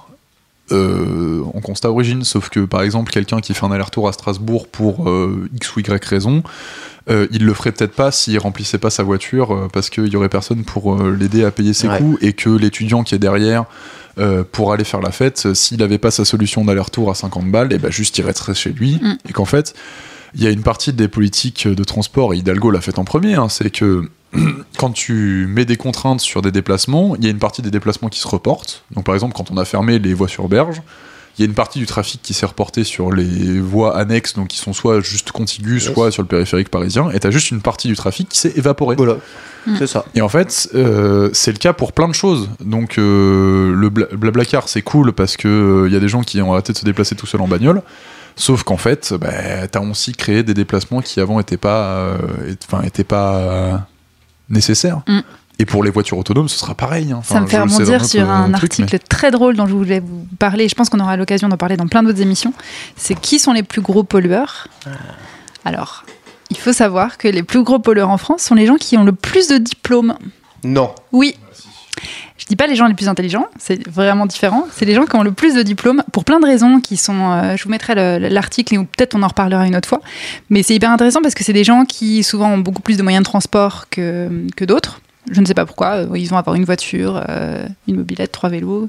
Bah, ils ont aussi les moyens de partir en week-end en avion. Exactement, ils vont pas rester chez eux. C'est aussi ce qu'on appelle l'effet barbecue. C'est que quelqu'un qui est en banlieue, effectivement, va polluer plus parce qu'il va devoir faire des allers-retours pour aller au travail, mais le week-end, il va rester chez lui autour de son barbecue.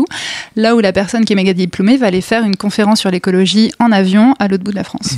Donc c'est un, un paradoxe assez intéressant sur, euh, sur les, les mauvais, euh, les mauvais élèves pollueurs. Chloé, il y a aussi Le Monde qui a sorti un dossier là il y a une petite semaine sur le fait que euh, la plupart des gens qui étaient écolos, euh, ils l'étaient, ils l'étaient malgré eux, et notamment les populations et les pays pauvres. Mm. Et parce Tout qu'en à fait, fait. Ils n'ont pas le choix. Tout à Enfin, Le, le, la culture de la débrouille, la culture du recyclage et tout, c'est juste qu'il y a des moments, et enfin, je dis dans les pays pauvres, mais c'est même chez nous. hein, il y a Ah bah des, oui. il y a des Oui, ch- oui, non, des mais chômeurs, par exemple, et des gens qui ont peu de revenus, qui sont juste pas le choix que de récupérer des, des vivres qui sont euh, périmés et que personne d'autre veut Oui, puis bouffer. que de prendre le bus de si on prendre va le sur la bus, mobilité. et de réparer leurs fringues et de récupérer les trucs qui sont enfin, et en fait c'est terrible Nous- mais les riches qui se gargarisent d'avoir une Tesla clairement c'est ceux qui polluent le plus Nous tenons donc la solution pour sauver la planète. Rendons tous les gens pauvres et nous. Ou euh, taxons les riches, par exemple. Mais pas de politique, c'est ça euh, ta- Taxons les riches, appauvrissons les riches, rendons Oui. les gens Oui. pauvres et ils pollueront moins. Tout part de On a des conclusions hyper euh, gays aujourd'hui. quoi. Mais il y a bien un truc. Podcast ravi. de gauche radicale Je serais ravi évidemment de devenir pauvre. On va enchaîner avec la deuxième news et c'est moi qui vais me lancer si vous le voulez bien. C'est parti, deuxième news.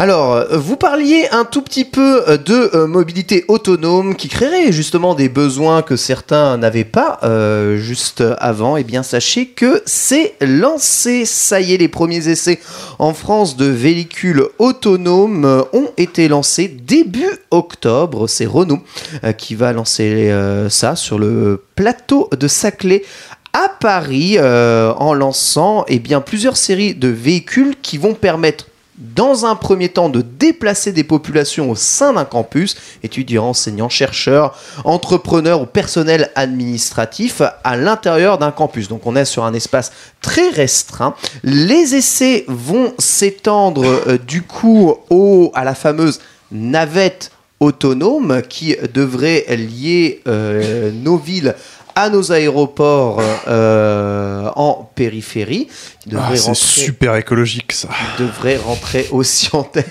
Ah, ça j'adore, franchement. L'argument écologique de, de la navette autonome, euh, c'est extraordinaire. Tu, re- tu relis des, des trucs, euh, enfin des, des campus de, constructeurs euh, Ouais. automobiles à des aéroports avec des navettes qui consomment une quantité de données fantastique. Et Eh oui, et voilà, alors ça, évidemment, je ne sais pas quelle quantité de serveurs sont là. En tout cas, vous savez, si vous, aviez, si vous étiez pardon, au dernier salon de l'auto, que la plupart des choses qui faisaient un tout petit peu le buzz sur le stand Renault, ça n'était pas le relooking de la nouvelle Clio, bien entendu, c'était la profusion incroyable de véhicules autonomes et de navettes de mobilité autonome, c'est-à-dire des véhicules sans chauffeur qui permettraient de transporter plus euh, de euh, passagers, euh, et bien sans qu'il y ait besoin de moindre conducteur. Voilà, c'est en train de, de fait. Des Zoé autonomes sont aussi en ce moment même à l'essai. Euh, je ne dis pas que c'est écologique, mon très cher Victor. Non, non, mais est-ce que tu te souviens ou est-ce que tu te rappelles avec quoi était venu euh, Volvo au salon de l'auto? Euh, ah, le- leur dernier gros 4x4 euh, C90, non, C'était venu avec rien. Avec rien? Ils avaient un stand de rien où ils disaient qu'en fait ils n'allaient plus faire de voiture mais qu'ils allaient faire du mobility as a service. Et donc du coup que dans 10-15 ans, le futur de ce qu'ils voyaient de eux-mêmes, c'est qu'en gros ils feraient plus de véhicules en tant que tels, mais qu'ils vous vendraient un service. Donc ils étaient là avec une tablette. Mais c'est Ça incroyable. va, c'est intéressant. Mais C'est génial, hein Bah ouais. C'est incroyable parce que j'étais au salon de l'auto il y a 4 ans et il y a 4 ans, ils présentaient probablement le plus gros 4x4 de tout le salon qui coûtait probablement le plus cher. Écoute, il n'y a pas que nous qui avons des dissonances. euh. Volvo aussi.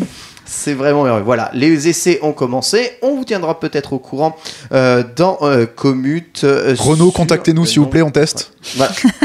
Si vous voulez. euh, Sur Crash Porsche dessus. aussi, Porsche tout à aussi. fait. Donc, Surtout Porsche. Il crache dessus, je ne crache pas dessus, contactez-moi bien entendu si vous voulez. On va attaquer du coup la troisième chronique et c'est la mienne et c'est très bien parce que nos chroniques euh, se font écho les unes les autres. Euh, Je vais vous parler euh, de l'avion propre. Existe-t-il Oui ou non? C'est parti. L'avion propre existe-t-il Il y a quelques mois, la NASA vient de débloquer 6 milliards de dollars pour développer un prototype d'avion fonctionnant à l'hydrogène, une énergie alternative dont vous avez probablement tous entendu parler. Énergie miraculeuse, le dihydrogène rentre dans le moteur, produit euh, de l'eau, c'est formidable, nous pouvons euh, récupérer cette eau, la boire, on a vu énormément de youtubeurs tester sur leurs véhicules à hydrogène, Euh, c'est vraiment fantastique. Est-ce si fantastique? Je sais, je pense que vous avez d'ores et déjà la réponse. Déjà, un petit constat. 2% des émissions du CO2 dans le monde sont produits par l'aviation, par les avions de ligne. Donc 2% de tout ce qui est émis dans le monde est, est émis par ça. Beaucoup. Évidemment, c'est énorme. Un simple Paris-New York rejette une tonne de CO2 dans l'atmosphère, ce qui est équivalent à l'impact de CO2 d'un être humain durant une année entière passée sur Terre. C'est évidemment gigantesque. 37 millions de vols euh, par an, euh, soit 1,16 vols par seconde enregistrés en 2017. Notez, cela dit, on est dans un podcast sur la mobilité pour les sceptiques, que vous avez une chance sur 7 400 000 d'avoir un accident d'avion. Eh, mais vraiment, on est en forme ce soir. Ni plus ni moins que le mode de transport le plus sûr Au monde.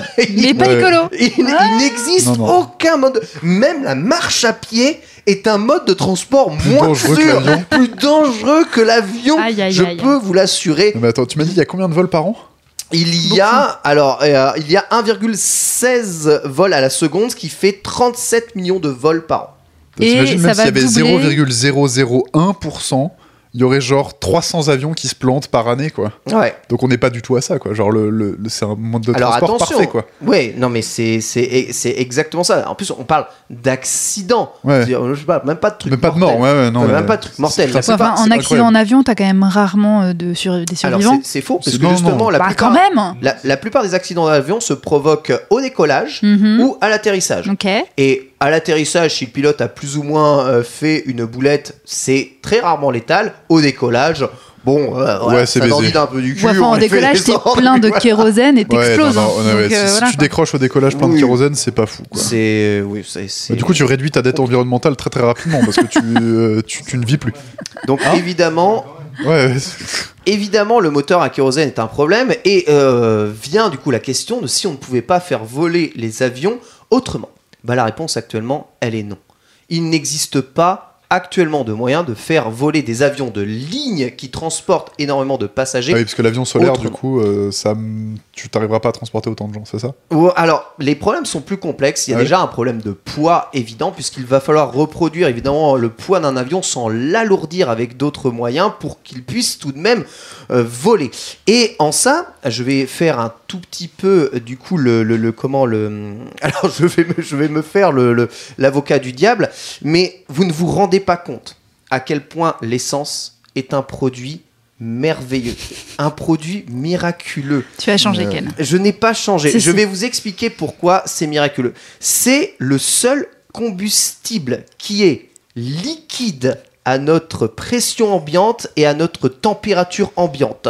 Euh, euh, juste brûler un seul litre d'essence produit 9 kWh d'énergie. C'est gigantesque. C'est absolument gigantesque. Est-ce que tu as un moyen de comparaison avec un autre truc? Je vais justement vous euh, donner un tout petit peu euh, tous les moyens de. Enfin, tous- tous les chiffres comparatifs. Mm, mm. Parce que je me rends pas compte là quand tu me dis ça. Par rapport à tout ça, oui, c'est vrai que c'est vrai que Attends, 9 kWh, donc ça veut dire qu'un litre d'essence, Ouais. euh, tu fais 10 litres d'essence, t'as un pack de batterie Tesla? Euh, ouais, voilà, c'est à peu près ça. Alors, j'avais, Ouais, Putain, c'est j'avais fait, euh, j'avais fait les calculs euh, un peu euh, bâtards sur une modèle 3, mais je vous passerai ça sur le, sur le, sur le forum. Juste en, j'avais fait des comparatifs sur une modèle 3 d'un, d'un automobiliste qui roulerait vraiment très mal en composition, en, en mix sur une modèle 3, et d'un automobiliste qui, sur une, une BMW série 3, serait l'automobiliste parfait qui maintiendrait ses 4,7 litres au 100. Je fais un comparatif évidemment en termes d'argent que ça coûte et en termes de bilan énergétique. Et bien même si le conducteur de modèle 3 roule le pire, pire, pire possible, et bien en électrique, il payera toujours, toujours au moins minimum deux fois plus euh, pour recharger son véhicule, donc pour se déplacer au kilomètre, qu'un euh, utilisateur d'une modèle d'une série 3 euh, diesel. Voilà. Mais oui, Attends, j'ai pas compris. Euh, en, en gros, en ça gros, te coûtera plus cher de recharger ton véhicule euh, non, au, kilomètre, tu vois. Ouais. Si tu es le meilleur conducteur d'une série 3 diesel Ouais. et si tu es le pire conducteur d'une Une Tesla Tesla. Model 3, tu payeras 700 euros par an euh, d'électricité avec ta Model 3, tu payeras 1500 euros par an. Ah oui, donc du coup, ça va complètement contre Voilà. le fait que l'essence est énergétiquement efficace. Alors, ça, je te parle en bilan financier. Ah oui, hein, d'accord. en bilan financier. Voilà. En bilan énergétique, oui, l'essence n'est pas efficace. Pourquoi? Parce que le rendement du moteur thermique n'est que de 25%. C'est-à-dire que cette énergie dont je vous parlais, l'énergie d'un litre d'essence brûlée, produit 9 kWh d'énergie. Mais le problème, c'est que l'énergie qui sort de votre voiture, c'est pas les 9 kWh. C'est ça divisé par 4. C'est donc euh, eh bien 2 et quelques Mais où Euh, disparaît toute l'énergie? Bah, l'énergie disparaît dans tout l'engrenage du moteur. Tu vois, on, tr- on transmet un moteur, euh, comment, à- donc une translation vers une rotation, vers euh, des axes euh, de, de comment, euh, de rotation euh, différents. Parfois même un arbre de transmission qui transmet euh, tout ça à l'arrière. Tout ça, ça produit des pertes. Ouais, puis même juste le, le, le mote- enfin, l'explosion en elle-même, il y a beaucoup beaucoup de pertes juste en chaleur en fait. Tout C'est- à fait. C'est du chaud et ça, ça se transformera pas en mouvement. Tout à fait, exactement. Ainsi, donc voilà, une voiture qui consomme 7 litres au 100 euh, va consommer en gros 63 kWh au 100 km. C'est quand même vraiment beaucoup, mais c'est quand même assez puissant puisque quel que soit l'outil que l'on utilise, eh bien euh, rien n'arrive à un bilan énergétique aussi important. Le gaz, on a vu déjà le GPL, pareil, bilan énergétique inférieur à 9 kWh au litre de gaz. Et on va arriver euh, du coup à ce qui nous intéresse, l'hydrogène ou le dihydrogène. Donc c'est là-dessus que penche évidemment la NASA pour euh, ses avions et c'est quelque chose qui semble assez miraculeux et écologiquement propre, et ça fait écho à ta chronique, à mon très cher Victor, puisque bah, euh, voilà, un truc qui rejette que de l'eau, euh, finalement, c'est c'est vraiment bien. Ce n'est pas mortel. Qu'est-ce qui pourrait arriver de euh, terrible là-dedans? Dis-nous tout. Eh bien, le truc terrible, c'est que l'hydrogène, ça n'existe pas. Sur Terre, le dihydrogène. Donc, il faut, il faut le produire, le dihydrogène. Et comment est-ce que l'on produit le dihydrogène Je m'en remets à idée. Je crois que c'est un processus très complexe d'hydrolyse euh, ou d'électrolyse. Hydrolyse est une méthode, en effet, de production d'hydrogène, mais ce n'est qu'un pour cent de la production actuellement d'hydrogène. D'après vous, qu'est-ce qu'on utilise? Quelle est le, le- le- la matière première pour fabriquer de l'hydrogène aujourd'hui? De l'électricité? Pas l'eau, non. Du pétrole Du pétrole. Mais non. Exactement, du pétrole. Nice Aujourd'hui, 90% de la production euh, de d'hydrogène vient euh, eh bien, euh, de la matière fossile, donc ce soit du pétrole, mais principalement du gaz, du méthane. Voilà, donc euh, quoi qu'il Est-ce arrive. que la tu matière serais pas en train de me dire qu'on est en train de transformer de l'énergie fossile en énergie propre? C'est exactement. Ah, j'adore ça. C'est exactement. Quelle ça. enfumerie C'est exactement ça. En effet, aujourd'hui, 90% est là. Et pourquoi 90% c'est comme ça? Parce que c'est vraiment la méthode la plus industrielle possible pour produire du euh, dihydrogène. Évidemment, vous vous doutez bien que lorsque l'on eh bien, fait la réaction chimique qui, pro- mais, enfin, qui hum, permet de produire le dihydrogène, on rejette du CO2, on rejette tout ça, enfin c'est terrible. On peut aussi utiliser donc l'électrolyse de l'eau ou la thermolyse de l'eau. Donc l'électrolyse de l'eau, c'est pareil, on fait passer un énorme courant, donc il faut beaucoup d'énergie pour casser euh, les atomes d'hydrogène et d'oxygène dans l'eau afin d'en sortir du dioxygène et du dihydrogène. Et l'autre euh, solution reste la thermolyse de l'eau. Donc la thermolyse de l'eau, c'est chauffer l'eau très très très très très très fort entre 600 et 1300 degrés. Juste pour vous donner un, comment, un- une espèce de, point de- de référence, une centrale nucléaire. Donc, euh, vous connaissez euh, les fonctionnements d'une centrale nucléaire, Oui. une centrale nucléaire, c'est juste un truc qui chauffe beaucoup Mhm. et qui produit de la chaleur. C'est la chaleur qui produit le, qui produit du coup l'énergie. Voilà, l'énergie produite c'est la chaleur, exactement comme une centrale à charbon en fait. Il n'y a pas de différence, sauf que ce qui produit de l'énergie, eh bien, euh, à l'intérieur, euh, Ça sont- peut nous faire muter. Oui, c'est ça, ça peut nous faire muter, mais ne t'en fais pas, il ne peut rien, à- il ne peut rien arriver. Tu seras pas X-Men, t'auras juste un gros cancer dégueulasse.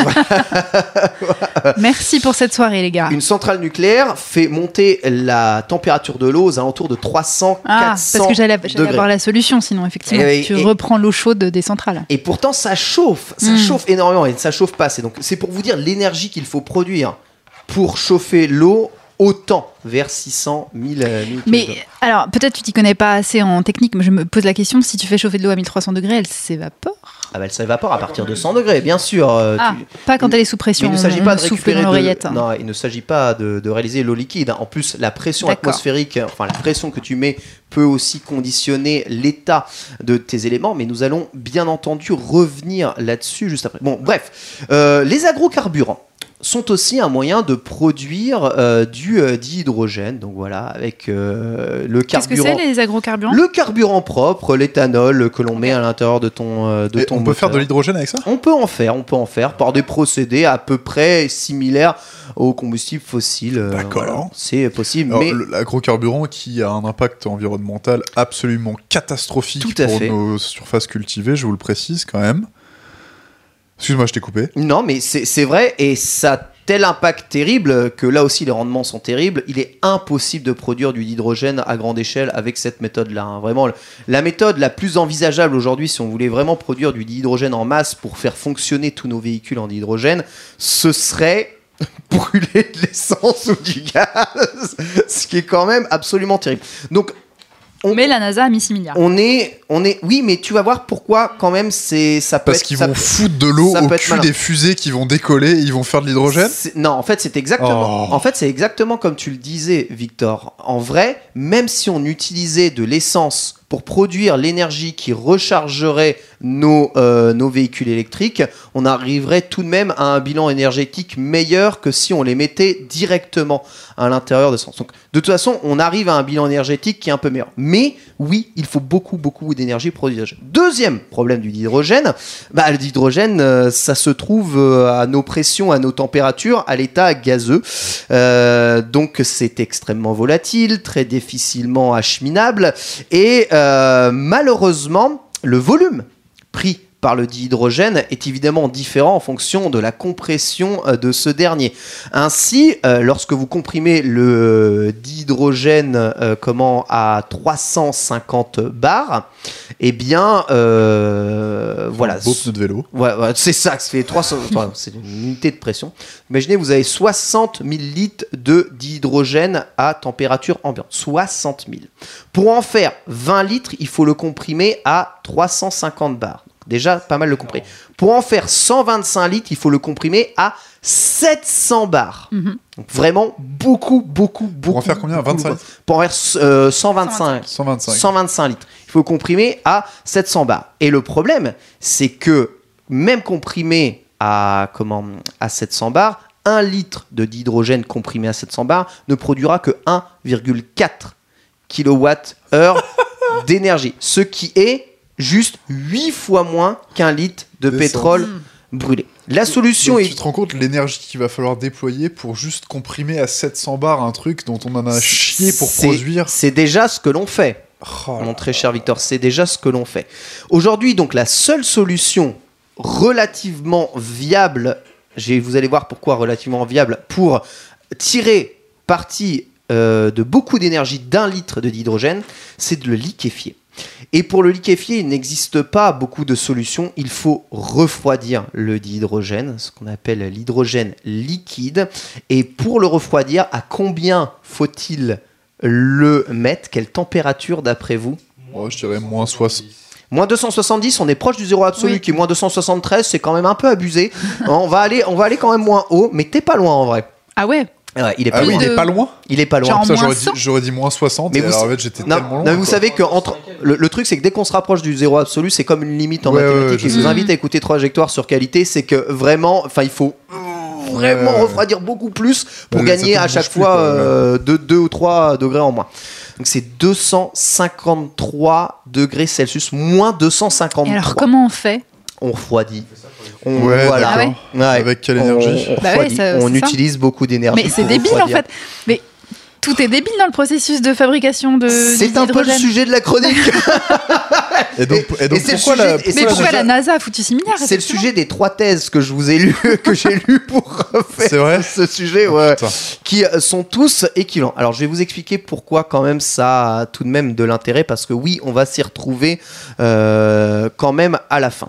Donc qu'est-ce qu'on en fait de ce dihydrogène? Il y a deux moyens de faire fonctionner des moteurs électriques. Premier, euh, des moteurs à hydrogène. Premier moyen. Bon, on fout l'hydrogène euh, directement dans un moteur à combustion classique. Ça fonctionne. Le mélange hydrogène-oxygène crée euh, une explosion et euh, va créer de l'énergie qui alimente un cylindre piston. De l'eau va sortir.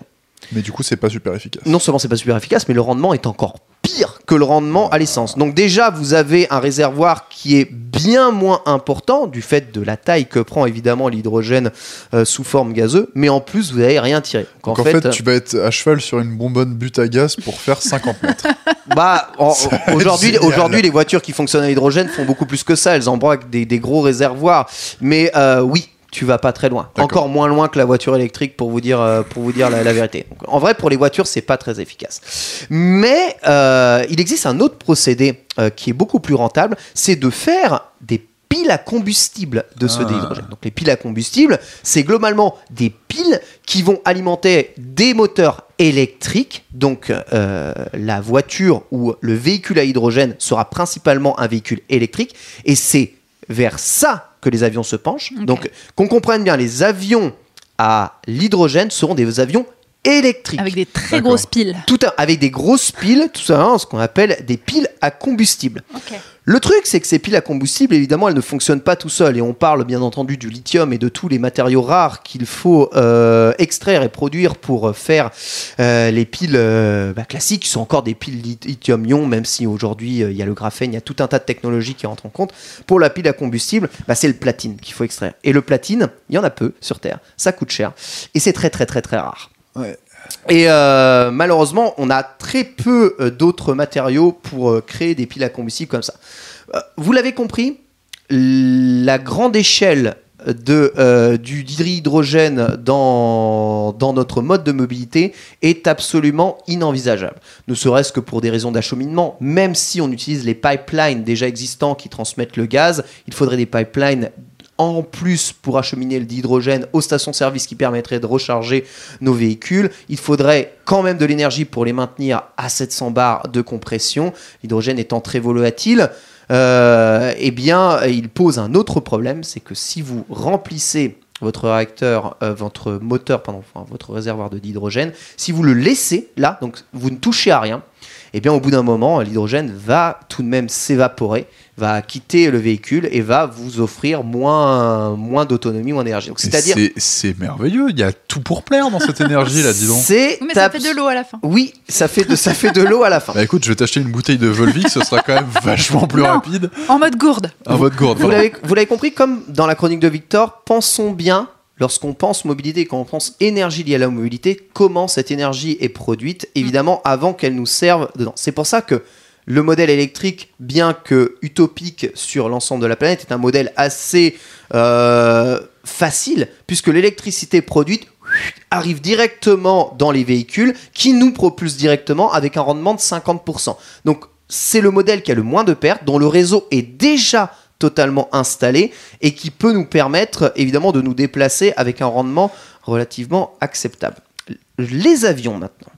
Comment produire et pourquoi euh, on investit 6 milliards dans l'avion euh, à hydrogène? Vous l'avez compris, le seul moyen de faire voler les avions pour pas trop trop pour qu'ils ne s'alourdissent pas énormément, c'est de transformer l'hydrogène en hydrogène liquide, donc le maintenir à moins 253 degrés.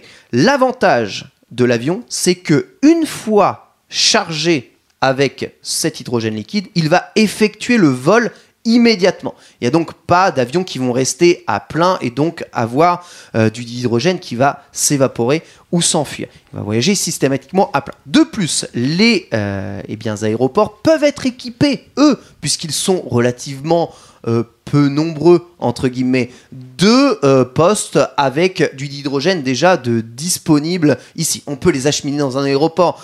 Acheminer de l'hydrogène dans toutes les stations-service du monde, Ah, c'est J'ai inenvisageable. déjà vu qu'on a des hubs qui sont très concentrés. Voilà. On, on a plus de facilité, en Mhm. tout cas, à nous approvisionner en hydrogène. Et ensuite, eh bien, bien qu'il faille remanier un tout petit peu le, ce à quoi ressembleraient nos avions aujourd'hui, eh bien, ça reste du coup le moyen de produire le plus d'énergie sans alourdir de trop un avion. La pile classique telle que l'on a actuellement dans les voitures électriques est vraiment beaucoup, beaucoup, beaucoup trop lourde. L'hydrogène liquide, l'hydrogène, ça ne pèse rien en vérité. C'est vraiment super, super léger. Et euh, ce qui coûte, ce qui pèse, euh, enfin, ce qui pèse beaucoup, c'est la pile à combustible du coup euh, qui l'accompagne. Mais cette pile à combustible va quand même peser moins que tout un système de piles classiques, de recharge et Oui, de même, électriques. Juste, enfin, l'essence, on disait un litre, un litre d'essence, c'est quand même relativement lourd comparé à 125 litres d'un gaz. C'est pas moins lourd que l'eau, l'essence? Je n'ai absolument aucune Il me idée. semble que la densité de l'essence, elle est. Si, euh, parce que c'est moins lourd que l'eau, l'essence. Oui, mais ça, ça pèse quand même plus qu'un gaz liquéfié.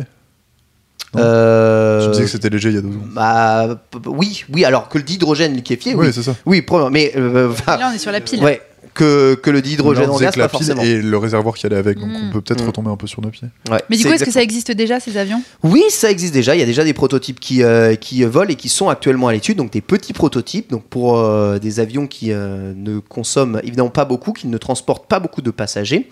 Le truc, c'est qu'il va falloir trouver des moyens de transporter énormément de passagers pour que ce soit bien entendu rentable. L'intérêt, c'est que on va pouvoir créer réellement des ailes complètes qui serait autant de piles à combustible qui alimenteraient un moteur électrique surpuissant pour faire décoller les avions. Euh, je me retourne évidemment vers Quentin, mais un avion en vol ne consomme quand même beaucoup moins d'énergie que lorsqu'il décolle ou quand il euh, va euh, se mettre à atterrir. Donc la consommation, en tout cas en vol d'un avion, peut être relativement limitée. Évidemment, il va falloir faire un gros travail sur l'aérodynamique des avions, mais aussi sur la logique de transport de manière générale, puisque bah, au bout, arrivé à un certain point, l'avion ne pourra malheureusement pas voler. En conclusion un tout petit peu de, cette chronique, la- l'alternative hydrogène peut être justement une bonne alternative pour l'aviation, mais les travaux doivent encore euh, continuer euh, pour euh, faire des avions réellement, réellement utilisables dans de, de grands, grands trajets.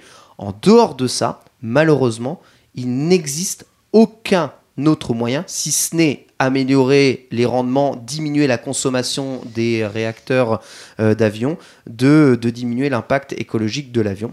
Je vous renvoie du coup à vos responsabilités. Il n'existera, il n'existe pas d'autre moyen euh, de faire attention au monde qui euh, nous entoure que d'être responsable. Si vous avez évidemment des transports à faire et qu'ils sont évitables en avion, évitez absolument l'avion. C'est le pire transport possible en termes de, euh, de pollution. Et j'ajoute à ça, et euh, c'est pas Quentin qui va me contredire, euh, que euh, bah, il y aura de moins en moins de pilotes puisqu'on est dans une euh, phase, on est phase dans une pénurie de pilotes. Du coup, un peu de désengorgement du trafic aérien ne fera que du bien à l'aviation. Voilà. Et pourtant, et pourtant, on est sur une prévision d'augmentation euh, annuelle de l'aviation Ouais. qui est de 5% par an, donc fait. de doublement tous les 15 ans. Tout à fait. C'est une folie furieuse, euh, sachant que, bah, j'ai pas spécialement de source, c'est des trucs que j'ai lus il y a longtemps. Mais euh, l'émission, enfin les émissions de brûlis de kérosène à très haute altitude, c'est autre, autrement plus polluant que ta Twingo qui roule euh, Ouais. Dans Mais Paris. c'est plus dur d'aller à New York en Twingo. Ouais, bah ouais. Exactement. il, est- il- bah, il restera de toute façon toujours des endroits où on veut s'y rendre, ne serait-ce pour nos loisirs. On va quand même pas blâmer nos loisirs ou euh, pour des raisons Je vais quand même professionnelles. pas arrêter d'aller au Japon. Je, je vais quand même pas arrêter d'aller au Japon, s'il vous plaît. Ou je Ah serai bah, pourquoi pas obligé de prendre l'avion. Non, mais je pose la question. Moi, je me, je me force à me. C'est mon, mon challenge 2019 et je- que, que je compte bien continuer. C'est que je fais qu'un trajet euh, aller-retour d'avion par an. Non, mais eh, je vais pas au Japon aussi euh, souvent. Ok, tu, vas, tu as pris combien de fois l'avion en 2019 En 2019, euh, deux fois. C'est bien. T'as été combien de fois au Japon dans les 5 dernières années Euh, les cinq dernières années, deux fois. Putain, c'est- tu- ça fait des heures de vol, non? Ouais, bah, enfin, que deux fois. J'ai des collègues Non, non, qui travaillent je- chez jeuxvideo.com euh, qui font des voyages en avion. Ah bah euh, oui, oui, non mais là, bien sûr. Sachant qu'on n'a pas parlé de ça semaines, parce que c'est très compliqué et je pense que ça prendrait huit chroniques, mais euh, il me semble que des vols long courriers de plus de 10 heures, c'est moins polluant que de prendre deux avions de 5 heures. C'est quoi. ça. Donc du Ah coup, oui, il y a oui. aussi tout ça à réfléchir. Et après, t'as euh, des logiques, euh, enfin, tu vois, par exemple, le, le- les logiques de compagnie aérienne, et- enfin, le, le calcul environnemental compte absolument pas, tu vois. Par exemple, aux États-Unis, tous les aéroports, tout est organisé en hub qui Mm. font des relais, et en fait, euh, juste logistiquement parlant, eux, c'est bien plus intéressant de faire des vols qui sont semi-directs euh, ou des trucs euh, Mm. que de faire des, des- des vols long courriers.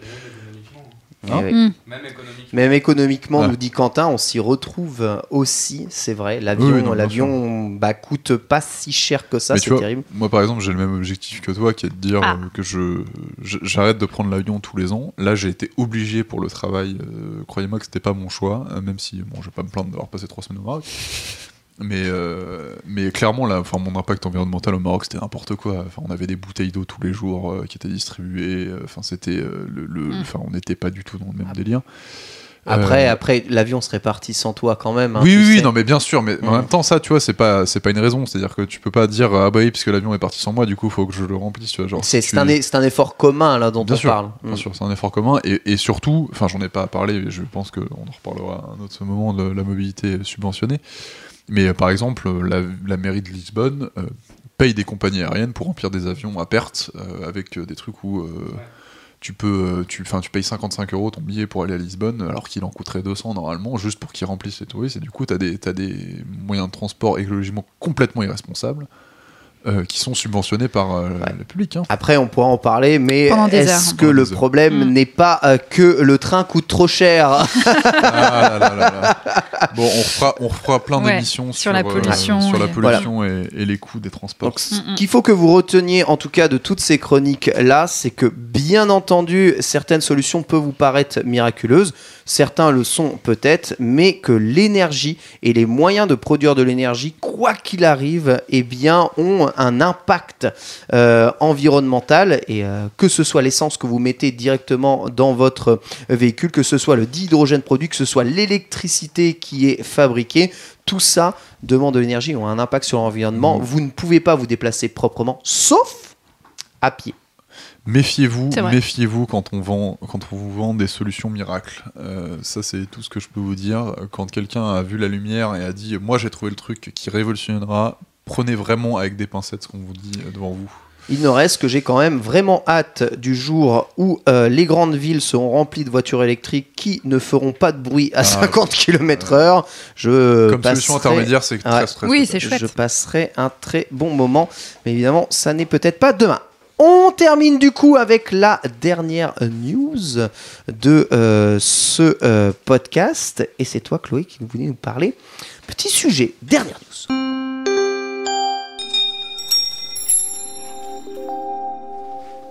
Eh ben moi, je vais euh, faire remonter le niveau de gaieté de ce podcast en parlant d'une news un peu joyeuse, Ah, un peu positive.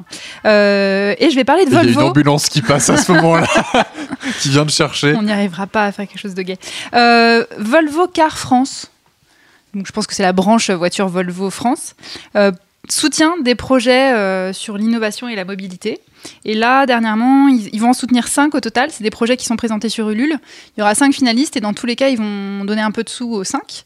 Et en fait, euh, ce- celui qui a été sélectionné là, le- ce mois-ci, ça s'appelle Andiamo, A-N-D-Y-A-M-O. Allons-y en italien. Ouais, mais pas avec le Y. Donc je sais pas si. Et alors je sais pas s'il y a un jeu de mots avec euh, Andy, euh, le handicap, parce que en gros Andiamo c'est une application qui facilite les déplacements de toutes les personnes en fauteuil, les familles en poussette et tous ceux qui sont gênés par les obstacles de la voirie. D'accord. Donc en fait, c'est un gars qui s'est dit, euh, qui est en fauteuil roulant, qui s'est rendu compte que c'était hyper galère d'être en fauteuil et de se déplacer. Euh, autant dans les moyens de transport que même dans la ville, que quel trottoir emprunter, est-ce qu'il y a des bateaux pour bien passer. Et donc il s'est dit, bah, je vais essayer de créer euh, des itinéraires. Avec, en recueillant toutes les données de tous les gens qui ont des problèmes de mobilité et pour euh, offrir une solution d'itinéraire facilité pour euh, pas que euh, fauteuil roulant, mais comme je vous disais, les poussettes, euh, les vieilles personnes, les choses comme ça. Tous les gens qu'on appelle à mobilité réduite. Exactement. Ouais. Et donc du coup, voilà, c'est une petite application qui est, qui est présentée sur Ulule. Donc n'hésitez pas à y aller, je mettrai le lien, elle s'appelle Andiamo. Vous pouvez encore euh, participer et leur donner plein de sous parce que je trouve que c'est une bonne euh, initiative. Merci, Merci beaucoup, beaucoup. Chloé. Voilà, voilà enfin des initiatives qui font plaisir. Merci à tous de nous avoir écoutés. Merci beaucoup, Victor. Merci. Instant Fibre Tigre. Nous avons un Patreon euh, et des émissions de qualité avec notamment la meilleure émission ex aequo de rap et de hip-hop avec elle-même, donc Cali- Californie. Euh, allez écouter, c'est fantastique. Et Six and Daz aussi, c'est fantastique. Je suis bien d'accord avec ça. Merci beaucoup, Chloé. Merci. Alors je voulais juste faire un petit disclaimer sur la première émission où j'ai parlé de l'application GeoVélo en disant que je croyais que c'était de la mairie de Paris. Erreur monumentale. C'est pas du tout une application de la mairie de Paris, c'est une application faite par des gens de Tours. Donc bravo les Tourangeaux. Euh, et je voulais euh, m'excuser auprès d'eux. Et, euh, et voilà, on n'est pas une émission que sur Paris et j'avais envie de le souligner. Et on suis- fait, on fait des disclaimers et des erratums sur le forum aussi. Donc venez sur le forumdequalité.com. C'est ce que j'allais dire en plus, évidemment, de nos disclaimers et de nos erratums. On peut faire des erreurs, on a le droit de Et se alors tromper, évidemment. On source, évidemment, un peu tout ce que l'on euh, a sur ce podcast. Et euh, je me ferai un plaisir de vous partager, du coup, toutes les thèses euh, que j'ai pu lire ou tous les articles que nous avons pu lire pour préparer, en tout cas, ces chroniques. Merci beaucoup à Quentin Merci euh, de Quentin. nous avoir Merci, encore une fois réalisé euh, tous ici. Merci à tous de nos avoir écrit. retours sur nos réseaux sociaux et le forum et le Discord. On attend impatiemment vos commentaires. Tout à fait, euh, avec impatience. Merci à tous d'écouter euh, Commute. Et euh, eh bien, je vous souhaite évidemment une très bonne fin de soirée à tous. Bisous.